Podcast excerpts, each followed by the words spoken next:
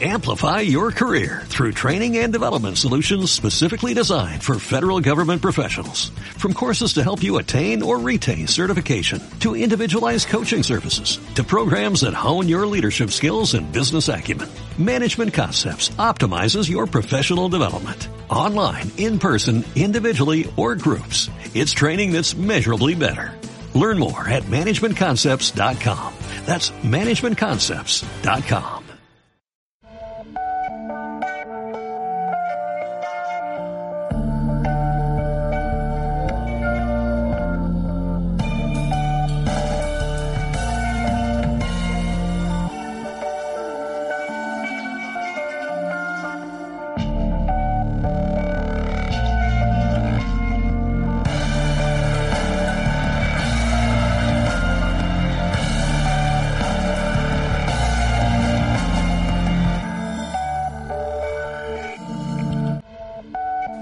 ¿qué tal? Bienvenidos a Los Catatódicos, el podcast que nunca escuchará a Rosa porque él es más de leer libros y criticar el feminismo.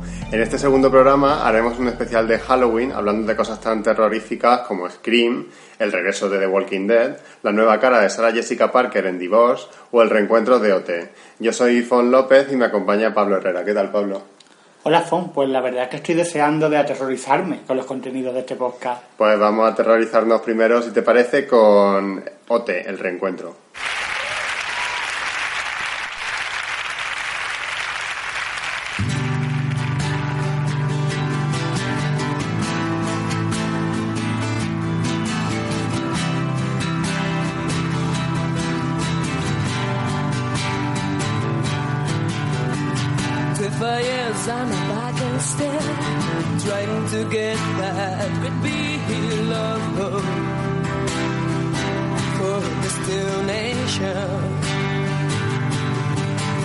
¡Viva Vega!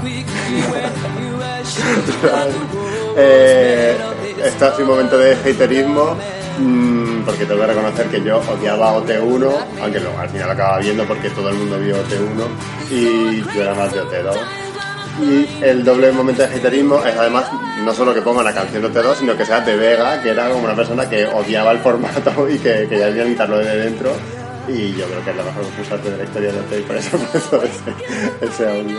Yo la verdad es que nunca he visto OT2, así que no puedo Pues era mucho respecto. mejor OT2 que OT1, lo que pasa es que OT1 llegó primero, pero el casting era mucho mejor y yo siempre lo voy a decir. Em, bueno, OT vuelve a estar de moda porque se celebran los 15 años del nacimiento del formato y Televisión Española está programando tres especiales en los que además del reencuentro de los triunfitos vemos cómo han cambiado sus vidas y a qué se dedican en la actualidad. Si el reencuentro fuera un reality de competición como el reencuentro de Gran Hermano, habría una clara ganadora, Chenoa, ha demostrado tener más inteligencia y sentido del humor que otros con más Grammys y más ceros en su cuenta bancaria. ¿Qué te han parecido los dos primeros programas? Bueno, pues yo quería aprovechar y quería contaros una anécdota de, de cuando yo era pequeño, que cuente un poco la importancia que tuvo OT en mi generación, ¿no? Porque cuando se estaba emitiendo OT1, yo estaba en primero de eso, acababa de mudarme a San Fernando, y bueno, allí, por ejemplo, teníamos exámenes de geografía periódicos para ver el nivel y tal, y hubo gente que puso que la capital de España era Almería. Pues la capital de España es Armilla en todo caso, más que Almería. Bueno. Claro, pero bueno, en esos momentos aún el programa no había acabado. Y lo que quiero decirte es que nosotros, la realidad era tan fuerte que nos resultaba más cercano Almería o San Vicente de la Barquera antes que, que Madrid. Bueno, para ya Barcelona. sabemos que Almería es un paraíso muy lejano gracias a la frialdad de, de su embajador. Y al margen de tu anécdota personal, ¿qué te ha parecido el formato? Pues me ha parecido muy emocionante porque te trae, te trae los recuerdos de toda esa época, ¿no? Claro, yo tenía 13 años, no sé qué edad tenías tú en esa época porque no quiero hacer la cuenta. Ocho. Pero me ha parecido guay, yo era de Natalia, a todavía Natalia no ha tenido tiempo de lucirse, lo hará supongo en el especial del domingo. No sé si esto lo vamos a emitir el... Sí, pero de todas formas, aún así, el, los dos primeros programas ha habido gente que no ha tenido su, su vídeo todavía de... eh, Como de- Natalia, de- que era- que era Sí, mejor. pero, pero han estado presentes, pero es que Natalia no ha hablado porque no, no- a nadie le interesa en realidad, creo ya. Oye, Natalia ha sido la, la única que sabe cantar y bailar de toda la edición y se merece un premio. Además, hace música independiente, está fuera ya de la discográfica y Todo el se, mundo está fuera de la discográfica porque lo han echado. y se autoproduce sus discos. Y yo lo defenderé siempre, igual que tú a Vega. Claro, y Caco Senante también se autoproduce, pero a nadie le interesa ya Caco Senante. Pero ya quisiera que Acosonante ser tan atractivo como Natalia sigue siendo. Eso es verdad. Bueno, y el, el programa en sí, ¿qué te ha parecido? Pues bien, la verdad que el formato me parecía, o sea, está claro que no es nada innovador, que es como algo muy clásico, pero pienso que es lo que la gente pedía, ¿no? Sabes que todo el mundo va a estar pendiente y hace como lo más, lo más fácil, porque al fin y al cabo, Pero yo pienso que está muy bien hecho, o sea, sí, pero podrías haber, a tener, yo qué sé, pues un montaje más divertido, un, no sé, como encuentros diferentes, tal, ha sido como súper cómodo, en plan, los uno a todos, los pongo a hablar con un profesor, les hago salir a cantar una canción, basiquísimo, ¿no? O sea, si nos dicen a ti y a mí... o sea, te refieres que no están buscando el conflicto, pero bueno, es que OT nunca ha sido de buscar el No, conflicto. no, no buscar el conflicto, me refiero a la forma de hacer la televisión y el programa en sí, que es como súper tradicional, pero que me parece bien, que creo que es lo que el público estaba demandando, que la importancia esté en los testimonios de ellos y en el paso del tiempo de ellos y en las relaciones entre ellos. Por ejemplo, no pues el, el abrazo entre Bisbal y Chenoa que todo el mundo estaba esperando. Sí, que al final no fue tan guay como parecía, o sea que al final él eh, lo hizo un poco para romper la tensión, pero tampoco ha servido de nada porque luego no ha, no ha interactuado con ella y prácticamente con nadie porque él miraba siempre como al infinito y tampoco, o sea, excepto el abrazo a Rosa, un poco más. Yo creo que hay mucho odio a David Bisbal, no es que a mí me guste David Bisbal, por supuesto, pero que tampoco lo he visto tan frío. En el primer episodio un poco más, pero en el segundo estaba normal y, hablaba con sus compañeros bien, con Bustamante estaba muy cercano, con Rosa también. Y bueno, es verdad que él ahora es una superestrella y yo creo que él piensa que todo el mundo le tiene un poco de envidia, aunque diga que no. Pero bueno, Yo no sé si le tienen envidia, yo no creo que haya que envidiar a... A tiene mucho éxito, pero... mm, bueno, mm, yo, o sea, por ejemplo, yo empatizo con Javier y el discurso que dio de que para mí el éxito es, llegar todos los días a mi casa y ver a mi familia y mm, cantar los fines de semana y no creo que tenga que ser un discurso falso, por ejemplo. Ya, yo también estoy de acuerdo, pero también es verdad que Damián no ha tenido la... Javián, perdón. Javián no ha tenido la oportunidad de ser David Bisbal porque lo echaron a la primera de cambio. A lo mejor si, si Javián hubiera tenido la oportunidad de llegar hasta el final, su discurso sería diferente. Hombre, claro, sí, pero bueno, en realidad sigue con la misma novia que tenía cuando entró, con lo cual Sí, a mí me parece bien, claro. pero claro, no, no me digas que Chenoa no querría tener el dinero de Bisbal y ser como Bisbal. Seguro. Pero Cheno es distribuidora de Avon, es youtuber, Bueno, y es Gisela... jurado de tu cara me suena. Y Gisela vendió un disco de venta exclusiva al líder, que para mí es lo más grande, ya ha hecho un concursante de OT, nunca. Y también es youtuber, que además este programa va a ir mucho de youtuber, ahora, ahora continuaremos hablando de eso. Y fue a Eurovisión por Andorra, Eurovisión por Andorra. que eso es un- una cima en la carrera de Y persona. vale, ha sido jurado de la voz, que no le interesa a nadie la voz, porque es como el formato más aburrido. Bueno, lo de la, la audición a ciega, bueno. bueno, pero Bisbal estuvo en Jane the Virgin como invitado y eso, Eso. eso ya quisiera Sí, mucha porque gente. solo podía hacerlo él. Britney. ¿Ricky Martin? No. No, eh, esta mujer que, que, tenía, que es cubana. ¿No? ¿O no es Jennifer López, es puertorriqueña. Sí, Jennifer López también de Ah, no sé, a lo mejor me lo estoy Pues inventando. esta yo no me acuerdo. no A sé, da igual. interesa. Eh, el caso es que mm, de, de todos los que han estado mm, ha llamado mucho la atención Chenoa por lo bien que, que supo llevar en todo el momento de poner los vídeos de la época de Bisbal y tal, que mm, todavía no se ha emitido cuando estamos grabando esto, veremos a ver cuando sea el vídeo de Bisbal si tienen los cojones de ponérselo a en los vídeos. Yo apuesto que no se lo van No a se lo poner. van a poner, se lo han puesto a ella, con lo cual Micromachismo. Sí, o macro. Y es, es- ella lo ha llevado muy bien, además como todas las intervenciones como me han parecido como muy lógicas cuando ha criticado a la psicóloga, porque es verdad que la psicóloga estaba ahí para meterse un poco de cizaña y hacer reality, o sea que bien por ella. Y también el tema de cómo está, cómo cuida a Rosa y cómo se ve que la protege. De eso quiero hablar, del andaluz shaming, ¿cómo se pronuncia eso? Andaluzofobia. Bueno, sí, que quiso Rosa diciendo que volvía a su tierra y hablaba mal.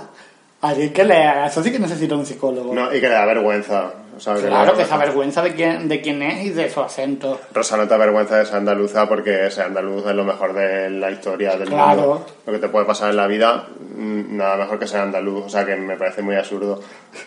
Muy. Hombre, está claro que si no fuera andaluza no habría tenido esa gracia y no habría ganado el programa. Hombre, gracia no tenía, tenía gracia porque era como... bueno, es que, andaluza. claro, es de, Andaluz, de Andalucía Oriental. Sí, viva Andalucía Oriental Independiente. Eh, De todos los mm, testimonios, mm, Gen o Nuria Fergó, Verónica, ¿cuál te ha gustado más o te ha...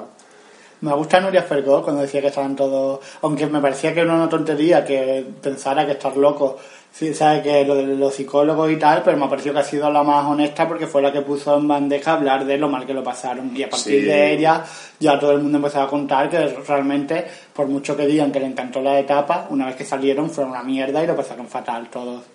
Pero si me tengo que dar con testimonio, creo que me quedo con el de... Bueno, aparte del de Rosa, que al margen de su andaluzofobia fue como muy interesante ver cómo ella todavía está gestionándolo y no lo, no lo ha terminado de procesar.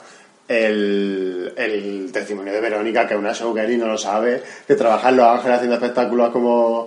eh, Yo es que no sé lo sabía porque tengo amigos que son súper fan de Verónica aún hoy y están todo el tiempo compartiendo en redes lo que hace Verónica, entonces no me ha sorprendido porque estoy harto de ver que suben las actuaciones en Los Ángeles. Pero es verdad, la- son verdad los rumores de que comparte piso en Los Ángeles con Sonia Monroy. ¿Tú has escuchado eso? Yo creo que será una broma. Ah, yo creo que era verdad. Porque que, que- que la verdad porque es divertido. Pero, pero se refiere porque ha llegado allí y está vendiendo un, un discurso de triunfadora que no se corresponde con la realidad y queda un poco patético Hombre, pero un discurso de triunfador, claro, yo siempre pienso, un discurso triunfador si lo cuentas partiendo de la base de dónde estaban ellos antes de entrar a Operación Triunfo. Y bueno, pues ella está allí, es feliz, cantando sus canciones en su espectáculo y produciendo con ese productor, que no sé si dijo el nombre, pero bueno, no da igual. Mm, Pues bueno, pues ya es un triunfo, ¿no? Igual que Javier que podía montar una heladería y cantar los fines de semana música heavy, que no sabía que Javier era heavy. yo tampoco bueno y que tiene su academia Y Geno, que tiene su academia, que son los mejores del mundo, que es Geno la nueva Nina. claro muy fuerte Bueno, ya se ha... bueno y lo de lo de Juan que dijo que gracias a, a él echaron a Verónica Sí, bueno. O sea, O sea, es que gracias a pero- la Verónica. Bueno, pero es que Juan Camus, pues... a mí me da mucha pena yo no sé por qué todo el mundo lo odia tanto Porque tiene un ego sobredimensionado para ser Juan Camus. O sea, está muy mal tener el ego sobre- sobredimensionado, pero es que si eres Juan Camus... Pues pobrecito, es que claro, si todo el mundo te está odiando todo el tiempo, es un Pero poco te odia como... por tu ego, igual que Nain, que tiene otro ego también, que es el triple Eh, tamaño que el, que el de Es una coraza lo que tiene Juan, yo creo. Lo que yo quiero saber es con quién se lió Juan, que dicen que fue con un profesor, pero no se ha desvelado con quién. Si alguno lo sabe, lo podéis dejar en los comentarios. Sí, arroba los catatódicos en Twitter. Es agua, en el mismo SoundCloud. ¿SoundCloud lo subimos? Sí. No, en Ivo. En Evox, en SoundCloud, lo subiremos a todas partes. bueno. Eh, no sé si quieres comentar algo más de Operación Triunfo. Mm. Nos queda por ver el último episodio, que ya por las promociones sabemos que va a aparecer Nina, pero sí que es Eh. siguiente tema. Sí, pasemos porque ya yo lo único que quiero es ver el vídeo de Natalia y que se demuestre que Natalia fue la mejor que pasó por esa academia. Y su canción de sombras, en la que se enamoraba y se tiraba un cuadro, es lo más grande de la música pop de este país. La mejor concursante es Vega, eso lo sabe todo el mundo. Pero si Vega no estaba siquiera, no tiene reality ahora. Vega estaba en OT2 y luego se ha demostrado que él, la gran triunfadora de OT2 después de Manu Carrasco ha sido Vega. Porque estaba May Meneses, que sí que eh, despuntó mucho cuando empezó en el Conte, pero luego cuando se separó de Kim y se hizo pro vida y de nuevas generaciones del PP ha fracasado, porque ¿quién puede triunfar en la música siendo nuevas generaciones? Beth, que se hizo como independentista y solo quería Cantar hacer- en catalán. hacer teatro catalán y cantar en Bueno, catalán. pero ya quisiera tener un hit como el de Beth todas. Bueno, y Vega pero, también. pero Vega tiene mejor mañana. Bueno, o no, porque Vega ya no se escucha. Vega, claro que se escucha. Lo acaba- tú, es acaba- como mi amigo el que le encanta a Verónica. Y acaba de ser madre, y eso es un triunfo en la vida. Claro. Bueno, eh, vamos a dejar Operación Triunfo y vamos a hablar de un nuevo fenómeno en youtuber que es el antiblog de Javier Giner y Celia de Molina.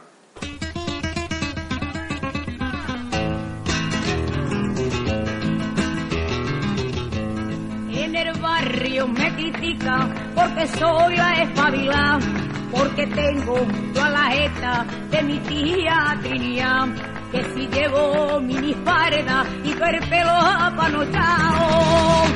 Y me fumo cigarrillo con boquilla mentolao, y me fumo cigarrillo con boquilla mentolao. Oh, espabila, espabila, hoy me dicen lo mismo que ayer. Bueno, siguiendo con el panorama patrio, yo quería hablar del antiblog que no es ya de YouTube, sino que ha pasado a Fluxer. La, la ha comprado hace muy poco y el tercer capítulo de la serie ya ha sido en la plataforma. La webserie, como dijo Fon antes, está dirigida por Javier Giner y está protagonizada por Celia de Molina, la hermana de Natalia de Molina, que también sale en la, en la serie haciendo de pértiga. El papel de Pértica. Es un papel estupendo.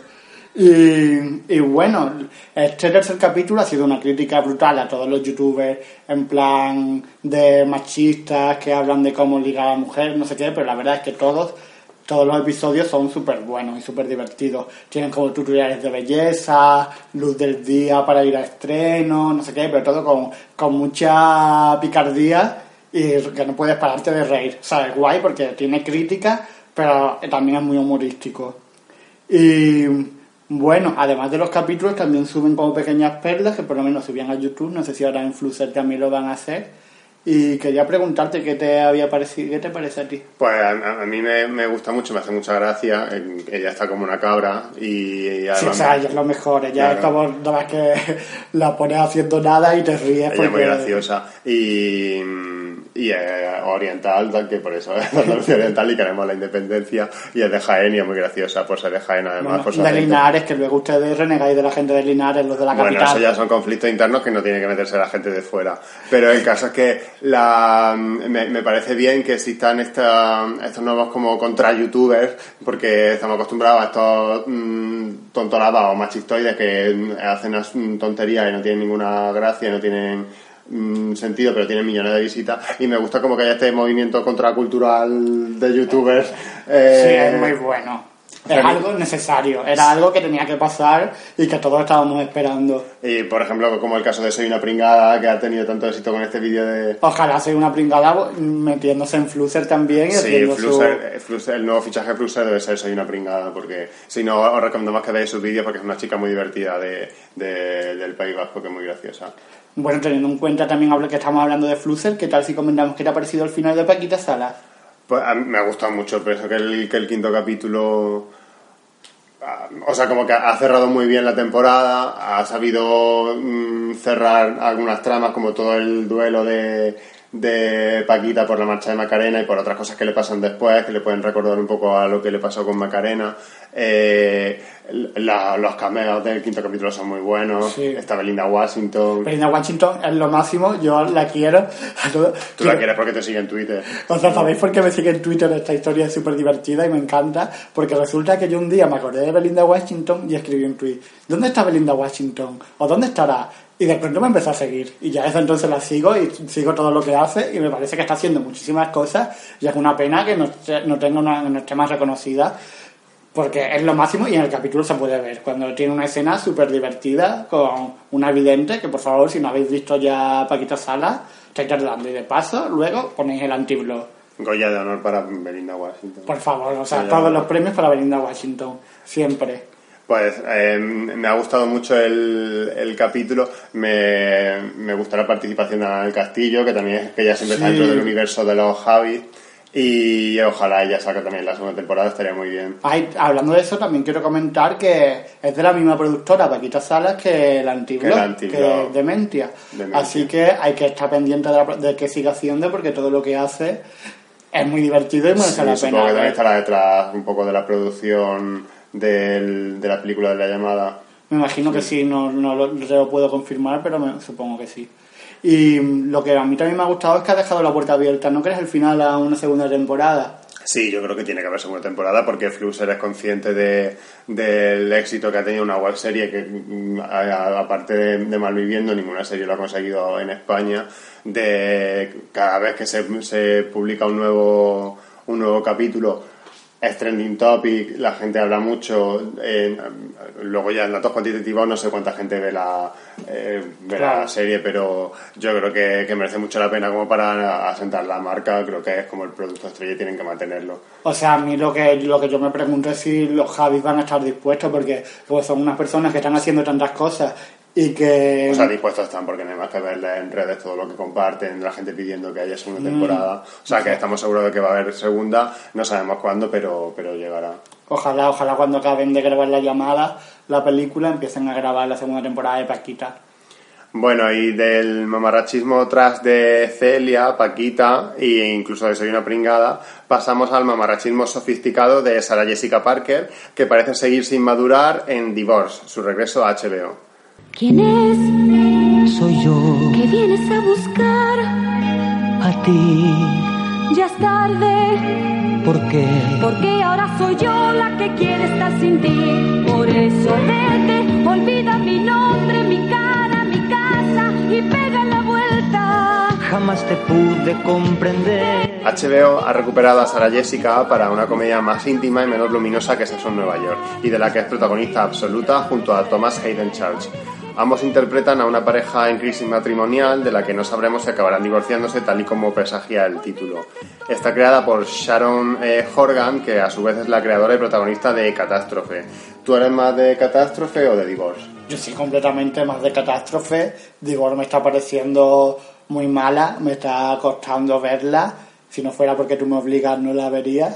Y no sé, la verdad que Catástrofe sí que me encantó y me gustó muchísimo. Creo que. Pero ella también es creadora de Catástrofe. Ella es creadora, sí. También Eh, es los, los dos protagonista. protagonistas son los creadores, sí. Ah, pues pienso que lo hacía mucho mejor en Catástrofe que en Divorce, que no empatizo con los personajes, la trama no me interesa, no siento que me esté contando nada nuevo ni nada, no hay nada que me llame a sentarme los lunes a ver el capítulo. A mí no me está pareciendo tan mala, además pienso que mm, poco a poco va mejorando, no muy mm, progresivamente, pero bueno, mm, me gusta más Catástrofe, pienso que los protagonistas tienen mucha química y es muy divertida.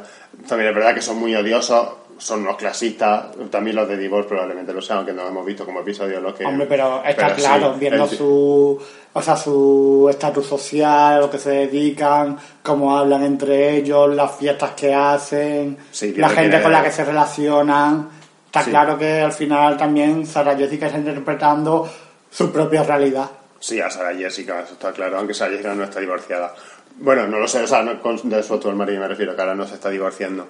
Pero mm, pienso que mm, siempre parece que va a tener como un momento de brillante y algunas escenas como que parece que están mm, bien construidas y, y que van a contarme algo interesante, siempre se me quedan a medias. Por ejemplo, hay una, una secuencia en el primer capítulo en el que hay una fiesta y se desmadra todo mucho y podría haber sido bastante bueno y divertido, pero sin embargo no me hizo gracia. Mm, Aún así no termina de repelerme, Pi- pienso que tiene como cosas interesantes, Eh, ella no está mal, el marido pienso que está bastante bien, Mm, creo que tiene posibilidad de mejora. Hombre, es que es muy fácil hacer de ti mismo. Y a mí la verdad es que sí me repele un poco. Yo sí la quiero dejar ya, la verdad. No la recomiendo. Yo no pienso que está exagerando un poco, que tampoco es tan mala, lo único que... mm, O sea, pero eso, con la cantidad eh, de series buenas que hay y que se están emitiendo ahora mismo, no me resulta perder el tiempo. Me parece que estoy perdiendo el tiempo pudiendo dedicárselo a algo que me cuente algo mejor, más interesante, desde una perspectiva más mejor o lo que sea. No sé, es como. mm, Las interpretaciones también, sí, como en cualquier otra serie. Eh, No, no digo que haya que verla porque la interpretación esté bien, evidentemente, que no es como un reclamo. Sí que, sí que me parece que, que puede dar mucho más de sí. puede dar mucho más de sí, pero si ya llevamos tres o cuatro capítulos y todavía no lo ha dado, no sé si quiero esperar hasta el séptimo o al noveno para ver algo ligeramente bueno, porque al final la temática es la que es, los actores son los que son y los guionistas son los que son, y eso no, no, lo, no lo va a cambiar tres episodios más. Bueno, pero la serie mejora evidentemente y, y, es muy difícil empezar muy en alto y de hecho hay muchos ejemplos de series que empiezan regular y que luego van construyendo como sobre todo en el tema de las comedias que van construyendo como la base y luego eh, mejoran exponencialmente. Y un ejemplo muy claro es George the Wars que al principio como empieza un poquito más tibia. A mí me gustó mucho desde el principio George the Wars. Bueno, pero en general las, las comedias empiezan eh, tibias, van asentándose poco a poco. Ha sido el caso de Mom que en Estados Unidos también al principio genera mucha duda y ahora tiene una legión de fans bastante grande. Mm, yo, yo, le voy a seguir dando oportunidades porque no pienso que sea tan mala, aunque sí que es verdad que el, que el piloto no está muy conseguido. Bueno, pasamos ahora a Black Mirror, ¿no? Sí, vamos a comentar la, la esperadísima tercera temporada de la serie de Charlie Brooker.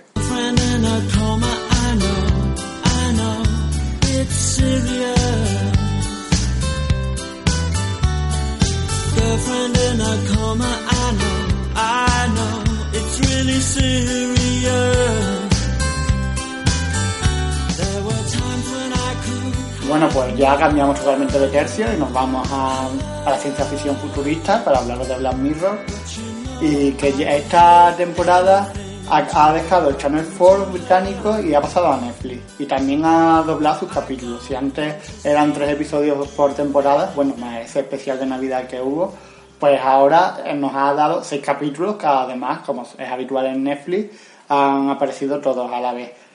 Como siempre, nos descubri descubrimos que el futuro es completamente terrorífico y que la cercanía de las temáticas con nuestra realidad lo hace mucho peor porque estás pensando, es que todo lo que me estás contando puede pasar mañana mismo. Eh, ¿Cuál ha sido de estos seis episodios, cuál ha sido el que más te ha gustado a ti? A mí me ha gustado, como a todo el mundo, San Junipero, o Junipero. El cuarto. Sí, el cuarto episodio. Y me ha gustado mucho Caída en Picado, que ha sido el primero, porque me parece muy realista y, y casi el más próximo en el tiempo de todos los bueno, dependiendo, porque por ejemplo el tercero, el de Cállate y Baila, es, eh, puede pasar hoy pasar perfectamente y el sexto. Sí, pero, pero no, me siento, no, me siento, tan eh, identificado con, el, con la protagonista como me puede suceder con el, con el primero. Bueno, para, para que nos entendáis, el primer episodio trata sobre la necesidad de aceptación y valoración que tenemos en las redes y de que de que nos, nos den a me gusta y tal, ¿no? Como que de eso en una sociedad futura depende todo. Depende de todo el... El, trabajo, las relaciones sociales, eh, poder alquilar un coche... El tipo de vivienda al que pueda acceder, el, los tipos de servicios que pueda contratar, todo depende de las valoraciones que tengas de la gente. Y bueno, pues se va viendo como progresivamente una persona va... Eh, desquiciándose por la necesidad de tener buenas valoraciones de los demás. Cayendo en picado, como se llama el título. La protagonista de este episodio es Bryce Dallas Howard, que la hemos visto en, en varias de las películas de Shyamalan, eh, como El bosque o La joven del agua, y también protagonizó Manderline de Lars von Trier. Y además está dirigido por Joe Wright, que es el director de, de Expiación, Orgullo y Prejuicio, Ana Carmina, todas estas películas de Corsett. El, a mí casualmente, em, em, mirando los créditos de los episodios, me di sí. cuenta de que San Junipero eh, está dirigido por, por Owen Harris, que también es el director de, de, de, Be, favorito, de ¿no? Be Right Back, que es el, el, primer episodio de la segunda temporada, que es mi favorito de toda la serie. Y, y me resultó curioso porque además como que tratan temas ligeramente parecidos, como el cómo cómo sobrellevar la muerte de alguien o cómo hacer que la muerte de alguien no sea mmm, tan real y, y, llevarlo de una sí. forma más progresiva. Bueno, a mí también me ha llamado mucho la atención el último episodio, el episodio sexto, porque se habla de una tecnología de abejas mecánicas que son como drones que ya se está hablando y que creo que hay empresas que la han, que la han patentado. Entonces, ese escenario que parece bastante futurista por todo lo que pasa y tal, en realidad es algo que, como decía, podía pasar en cualquier momento.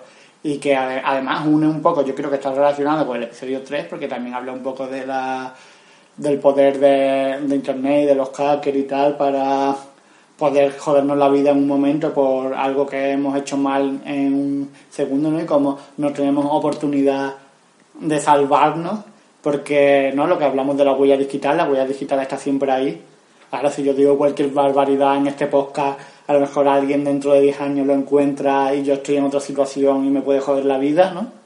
Seguro, y, claro. Y no sé qué, qué piensas al respecto. Eh, por ejemplo, en el, en el episodio 3, eh, o sea, es totalmente más verosímil porque es una situación que ya se, se puede producir. El capítulo 6 tiene más de conspiración porque tienes que pensar eh, que hay fuerzas superiores que se aprovechan de la tecnología, tal, aunque Bueno, en realidad real- no. O sea, en realidad es una persona independiente, ¿no?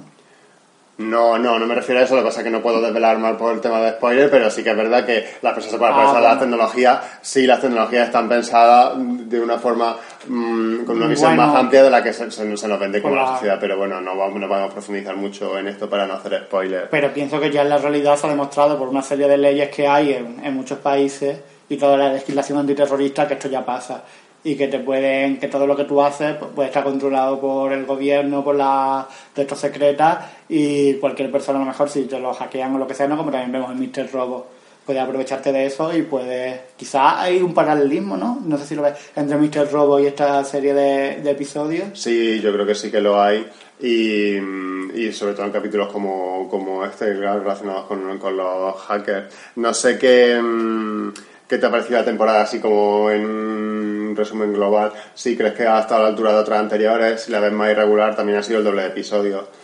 Pues a mí me ha gustado en general, me parece que está bien como siempre. Hay algunos episodios que me gustan más y otros menos. En tres a lo mejor es más difícil, a lo mejor de tres hay uno que me parece más flojo y aquí pues, a lo mejor hay un par que me parece más flojo. Pero de todo me han interesado y me han parecido muy, muy buenas las reflexiones que te plantean. Y me ha apetecido ponerme a hablar sobre ellos. De hecho, pues tuve, cuando vi por ejemplo el tercero, que es uno de los más flojos, pues luego por la noche tuve un debate al respecto bastante durante un buen rato. Y con el quinto que también pues lo mismo también me hizo pensar y me recordó a incluso a cosas que había soñado sobre el apocalipsis. Yo personalmente pues se parecía a ese episodio. Entonces me parece que, que siempre tiene tiene mucho jugo para, para sacar que va completamente lo contrario a lo que pasa con Divorce, ¿no? Que no te sirve para nada. Aquí tiene... Bueno, es que no me parece, no me parece justo que compare el Black Mirror con Divorce, ¿no? No tiene- Lo que quiero decirte es que aunque sea más flojo el episodio, no sientes que estás perdiendo el tiempo porque le puedes sacar mucho partido.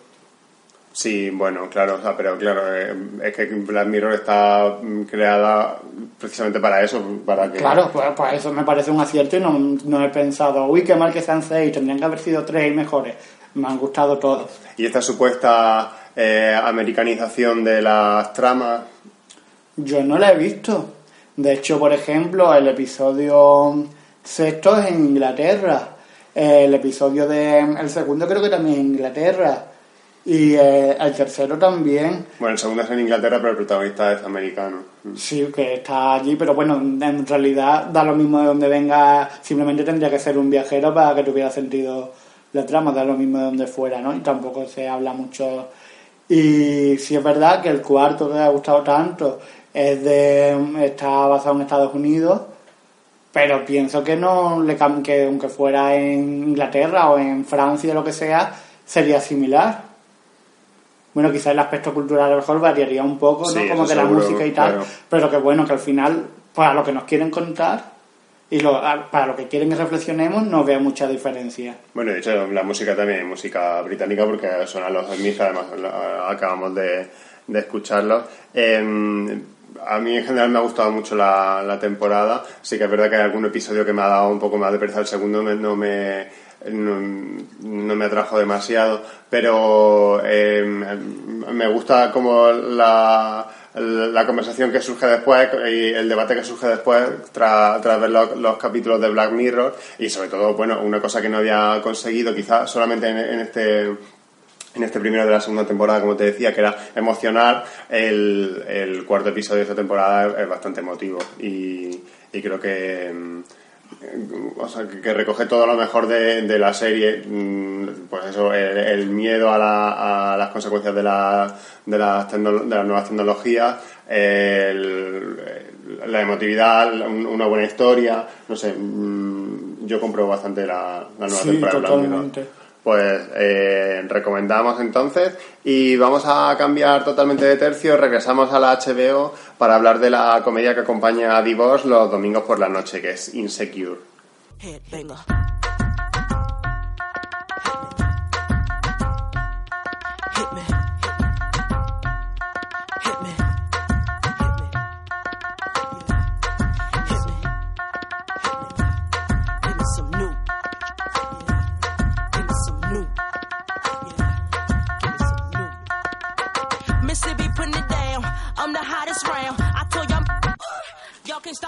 De nuevo vamos a hablar de otra youtuber de éxito, en este caso es Isa Rae, a la que HBO ha fichado tras arrasar con su webserie Awkward Black Girl. Para esta Insecure que refleja el día a día de una trabajadora social afroamericana que se enfrenta a los microracismos habituales de la sociedad yankee, la vagancia de un novio que apenas se levanta del sofá y unas ganas de rapear que cada vez van a más. ¿Te está gustando Insecure o tampoco como Divorce? Pues la verdad es que me parece del mismo estilo, me parece un poco más interesante que Divorce en el tema de, de los temas que trata, me parece que tiene como un poco más de profundidad. Y No, sé qué quiere decir con que tiene el mismo estilo que Divorce. O sea, que me, me está resultando un poco pesada y que no me está gustando mucho, pero que aún así, a diferencia de Divorce, que no, no aporta nada nuevo, pues esta serie te aporta también reflexiones y cosas sobre la situación de los negros, tal, que me resultan más interesantes. Un poco por ver también como el punto de vista de, un- de una mujer negra que era youtuber hasta hace dos días, que no es chonda ni es of, ofra, opra, opra, Ofra, ¿no? mm. Pues por eso me está gustando más. Y bueno, las interpretaciones también, también, ¿no? Pero tampoco me termina de enganchar. Y es otra que, que bueno, que supongo que le seguiré dando una oportunidad, pero no va a estar en mi lista de series favoritas, desde luego. A mí me, me parece interesante como esta nueva ola de series también con Atlanta, lo que pasa es que si la comparo con Atlanta, eh, me parece que tiene más enjundia la segunda que la primera, em, de jóvenes afroamericanos que eh, reflejan el, el racismo de una forma menos grandilocuente que este cine, pues Sí. expreso como 12 años de esclavitud, o estas películas sobre el racismo, también que más de, de la época de la esclavitud o, o de, o de otros momentos del siglo XX y no tan actual, y no también pues, de esta forma como... em, digamos más reaccionaria y conservadora, ¿no? sino que todo el mundo es racista en un momento dado e incluso en un entorno de trabajadores sociales como es el, el puesto de trabajo de ella eh, se escucha comentarios racistas eh, todos los días entonces me, me parece interesante que nos cuenten eso porque eso es el germen de luego otras cosas como mucho más graves y, y nunca se suele poner el foco en eso que pasa igual Claro. más o menos con el, con el el machismo y los claro. micromachismos, sí. Claro. Sí, a mí me parece que lo de su ámbito laboral es como lo más interesante de la serie. Sí, a mí la, la parte de ella rapeando, de que parece como que se quiere expresar a través del rap, que es una rapera. Bueno, es, es una expresión cultural, está bien, pero me resulta menos llamativo que, que su, su Sí, que entorno su- laboral. Sí. Sí, más que sus relaciones personales que por ahora no han terminado de llamar mi atención. Sí, el- de momento ya eh, parece que tiene como muchas aspiraciones, pero tampoco sabe muy bien cómo, cómo canalizar su- sus ganas de hacer cosas y de trascender, Sí. probablemente. Y, Y al final no hace nada. y al final no hace nada, pero creo que por ahí va a seguir viendo la serie y tiene creo que tiene cosas como, como interesantes y sí que es verdad que tiene una perspectiva más original que, que Divorce y Aunque, aunque quiero aprovechar ahora que hablamos de perspectivas originales para hablar de el episodio de Atlanta, no sé, no sé qué número es. eh, pero- creo que fue el sexto, sí. Bueno, pues quiero decir que es una maravilla, que si no, que yo Atlanta os contaba que me parecía como muy simpático, muy carismático y tal, pero que tampoco me terminaba de enganchar, pero están haciendo cosas muy guays con ya este número de episodios, están haciendo cosas muy diferentes. Lo que hablaba también de que decía que si me cuentas algo de, una, de otra forma, pues Atlanta lo está haciendo. No sé cómo seguirá Insecure, pero bueno, esta- estos nuevos creadores parece que se están atreviendo a ir un paso más allá y acabar un poco con las narrativas clásicas, que Sí, es algo que también me parece bueno y atractivo. Sí, creo que Atlanta ya ha tenido como dos o tres episodios que me han parecido bastante brillantes y de lo, de lo mejor que he visto este año. Y si hacemos una, una fe de rata del, del episodio 1, y también quiero decir que al final reconozco que la nueva temporada de American Horror Story está muy bien, me gusta mucho y al final me acaba enganchando, que al final yo dije que estaba totalmente fuera de la, de la serie y ha conseguido, sobre todo con el último giro de guion, sí, ha, volver sido, ha sido muy bueno. Todos estábamos esperando a ver qué iba a pasar, no teníamos ni idea. Y al final ha, ha conseguido que realmente se convierta en una historia de terror. Que hasta entonces quizás no terminaba. El primer episodio sí es verdad que fue bastante espeluznante, pero luego había, además que estamos hablando en el especial de Halloween, así que no pasa nada. Pero ahora con ese giro lo ha convertido en algo verdaderamente creepy. Bueno, pues continuamos si quieres con, con el terror y hablamos de una serie que ha vuelto para emitir su episodio especial de Halloween, Scream.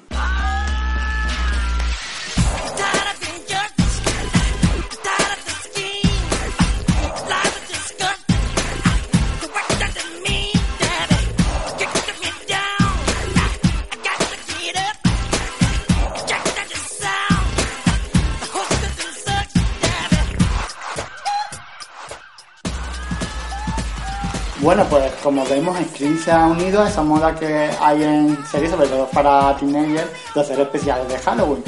Nosotros ya estamos echando de menos los especiales de Little Liars, Que ya nunca habrá.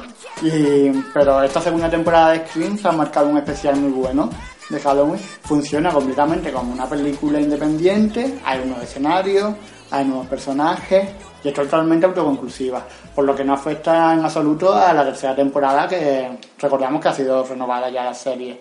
Es verdad que, que todos los nuevos personajes al final terminan siendo asesinados, por lo que sabes que no tiene menos uno, que supongo que sea una incorporación pa- para la nueva temporada, que habrá servido un poco como la presentación del mismo, pero bueno, a mí la verdad que el nuevo personaje me, me da un poco igual.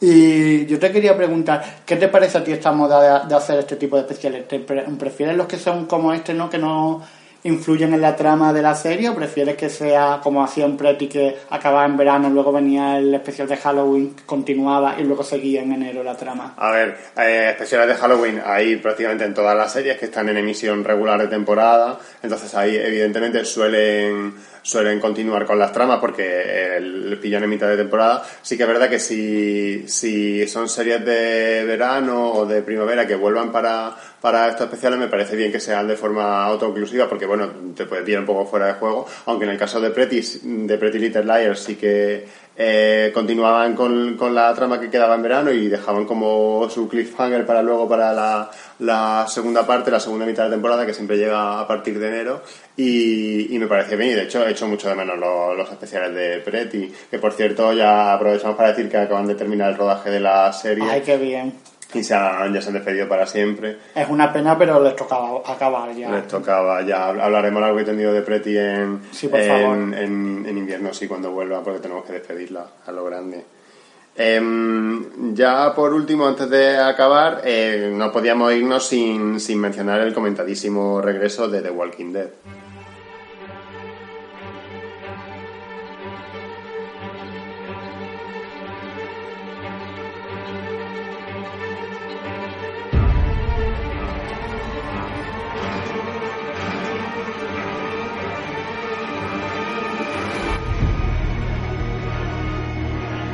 Bueno, pues yo quiero hablar del polémico, el polémico regreso de Walking Dead. Probablemente todos hayáis comido ya algún spoiler porque estaban en todas partes. Yo vi el episodio súper temprano el lunes y ya había visto más o menos lo que había pasado, al menos una parte. Y, pues, por cierto, gracias amigos por compartir los spoilers. Pero bueno, la verdad es que pienso que han resolvido bien el cliffhanger que hubo en la, en la, en la temporada anterior, cuando sabíamos que alguien había muerto, pero no sabía quién, y empezaron a surgir un montón de teorías. Yo había leído algunas. Al final, algunas de esas teorías estaban en lo cierto, pero lo bueno es que han sabido dar, darle una vuelta para que todo el mundo se sorprenda. Y bueno, está clarísimo ya desde el primer episodio que Negan, interpretado por Jeffrey Dan Morgan, ha llegado para ser el nuevo gran villano de la televisión. Yo le veo ya al estilo de Ramsey o de Joffrey en Juego de Tronos. La verdad es que este primer episodio ha tenido mucho ritmo y además hemos acabado todos traumatizados. Y es importante que siga causando estas sensaciones con una serie que lleva ya siete temporadas y que parece que sigue encontrando la forma de reinventarse cada vez. Si sigue así, yo creo que The Walking Dead va a seguir siendo durante años la serie de cable más vista. Y Bueno, este episodio ha tenido, ha roto récord de espectadores como lo hace cada año, ya son 17 millones de espectadores, que es una barbaridad sí, para ser de cable. para ser de cable y sin ser de cable es una barbaridad igualmente. Em, ¿Crees que mm, puede llev- em, pasar lo que todo el mundo dice o presagia de, eh, bueno, sí, primer capítulo muy impactante, pero luego eh, la mitad de la temporada es totalmente de relleno y es muy aburrida y pesada? Pues sí, la verdad es que creo que es lo que va a pasar. A lo mejor ahora hay un poco más de interés porque después de este villano ahora mismo tiene controlada la situación al 100%, algo que hasta este momento no había pasado nunca en The Walking Dead. Siempre el grupo de Rick había tenido su independencia y la guerra había sido como exterior. y ahora ellos están como completamente sometidos y pienso que quizá como se va fraguando la venganza, porque estamos seguros todo el mundo que habrá venganza, será poco a poco, claro, creo que puede tener su interés, pero sí es verdad que me imagino que no se va a resolver y no sé ni siquiera si a lo mejor va a dar para dos temporadas, por lo menos hasta que acabe la primera mitad de la, de la serie. ¿Tú creías que cuando te entraste del fichaje de Jeffrey Dan Morgan que iban a hacer un villano tan sádico, acostumbrado como estamos a verlo en otro tipo de papeles? Bueno, es que él, para mí siempre será el, el enfermo terminal Denis Duquette, que era eh, en Anatomía de Grey. Y, y durante muchos años, ca- cada vez que le veía en otra serie, no podía mm, ver a otro personaje que no fuera Denis Duquette. Ahora ya me había acostumbrado más a verlo en, haciendo de, de Thacker en The Good Wife. Ahí era el nuevo investigador, aunque yo siempre soy más, fui más de Kalinda. y el- bueno, Kalinda era lo mejor. la echamos claro. de menos. Y, pero bueno, sí que creo que da mucho el perfil por su apariencia física, su, Su la voz. voz. claro, la voz ayuda Voz de mucho. machote. Entonces sí, sí, me, me, me gusta como villano, me gusta bastante. Eh, seguiremos atentos a la nueva a la nueva temporada de Walking Dead, va a haber muchos comentarios, de hecho ha sido ya la, serie más comentada de 2016, el episodio más comentado de 2016 en, en Twitter, por encima de, de la batalla de los bastardos y, del, y de Vientos de Invierno de, de Juego de Tronos, era Vientos de Invierno. Eh, así que seguire- seguiremos atentos porque, porque seguro que da mucho de sí. Y esto ha sido todo por hoy. Muchas gracias por escucharnos y recordad que nos podéis seguir en Twitter, arroba los catatódicos, en Facebook, los catatódicos, o escribirnos a los catatódicos arroba gmail.com. Eh, como soy hater de OT1, pero no tanto, os dejamos con esta canción de cuando Chenoa quiso ir de diva acompañada de rapero. En tu cruz me clavaste. Hasta pronto. Adiós.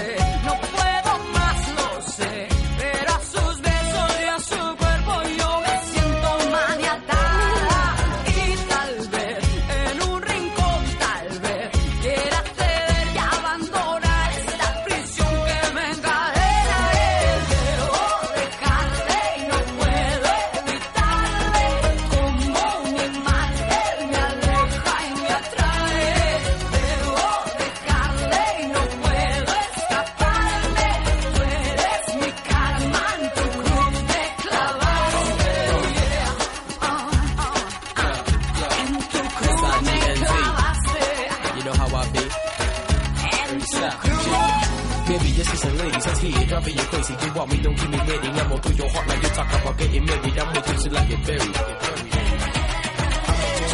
Know you wanna kick it by checking, see good on record. I told you you so don't fake it. You pouring your heart out to me, girl. Listen, I'm not just gonna pick it up and then shake it. It's gonna pop, pick it up and then break it. It's time to sing it. A couple of drinking gin party, gonna begin. Call up your friends.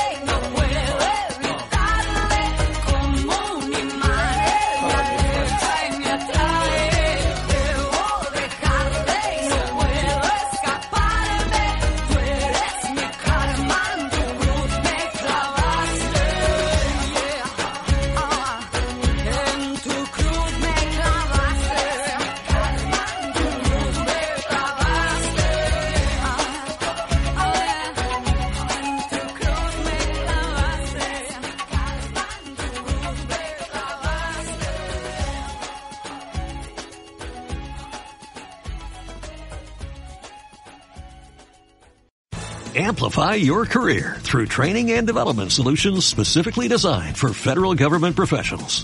From courses to help you attain or retain certification, to individualized coaching services, to programs that hone your leadership skills and business acumen, Management Concepts optimizes your professional development. Online, in person, individually, or groups, it's training that's measurably better. Learn more at managementconcepts.com. That's managementconcepts.com.